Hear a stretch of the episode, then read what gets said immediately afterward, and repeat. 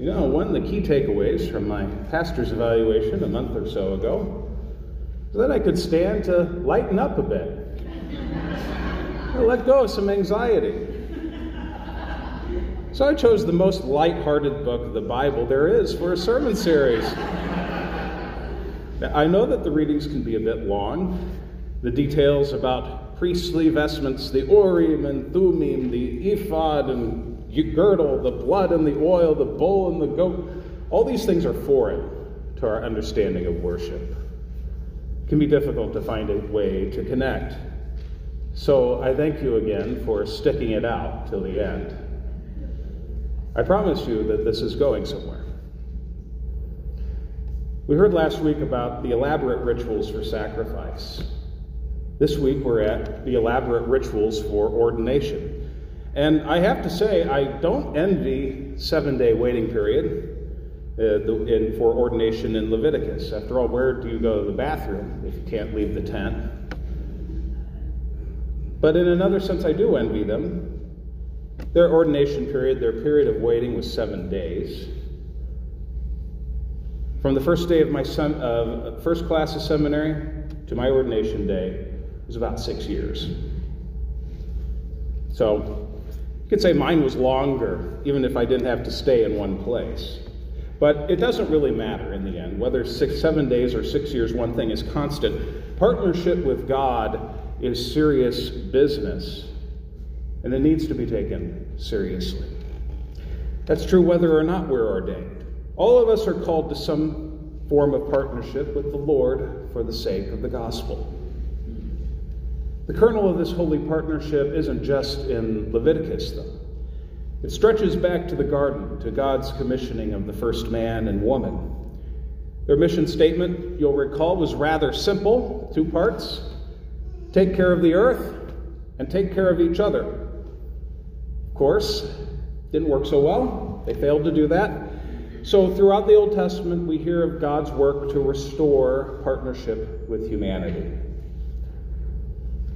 God first focuses on individuals like Abraham and Sarah, or clans, families like Jacob's family. By the time of Leviticus, God's partnership is with an entire people, that of Israel.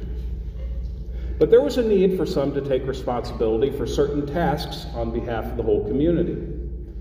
Priests were to oversee the ritual life of the community, to take care of the tabernacle and the offering of sacrifices. Prophets were called to intercede, to speak the word of the Lord to the people, and the people's words back to the Lord, to stand in the breach.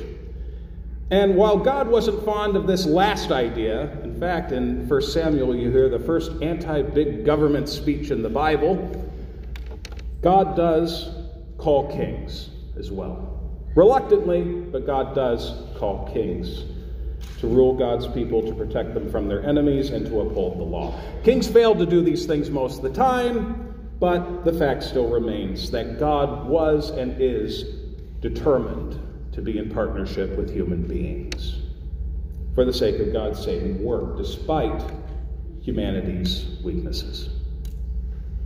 Which is bizarre when you think about it. It's, it's so cra- it's crazy. What at use, after all, does a holy, mighty, immortal God have for sacrifices?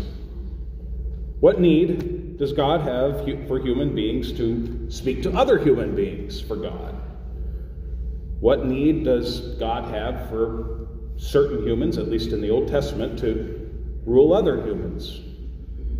Couldn't God take care of these things without human help? Well, the prophets point out how God has no need of sacrifices. Micah puts the point well. With what shall I come before the Lord and bow myself before God on high?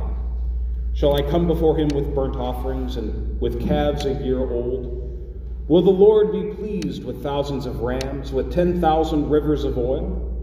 Shall I give my firstborn for my transgression, the fruit of my body for the sin of my soul? He has told you, O mortal, what is good, and what does the Lord require of you, but to do justice and love kindness and walk humbly with your God. No, God has no need for our sacrifices for our prayers, for our good works. God has no need for our worship, for our praise music, for our traditional hymnody. God has no need for our offerings, for our time, for our efforts. But, as Luther would say, our neighbor does. And we need them too. All these rites and rituals in Leviticus correspond to human needs, what we need. Humans need access to God, who is above and beyond our greatest imaginings. And God, in God's grace, gives us that access. Some folks are set apart for certain tasks in the community, not because they are inherently better or holier than anyone else, but because the community needs them. And by the way, if the stories in the Bible are any clue, God chooses people for service not because not because of their goodness, but despite their badness in a lot of cases. Sometimes the community doesn't think they need these folks. Prophets were often rejected by the communities they served, but the community needed them all the same. The community of God is in constant need of God's word, whether in word or ritual. We don't live by bread alone, as Deuteronomy states and Jesus quotes.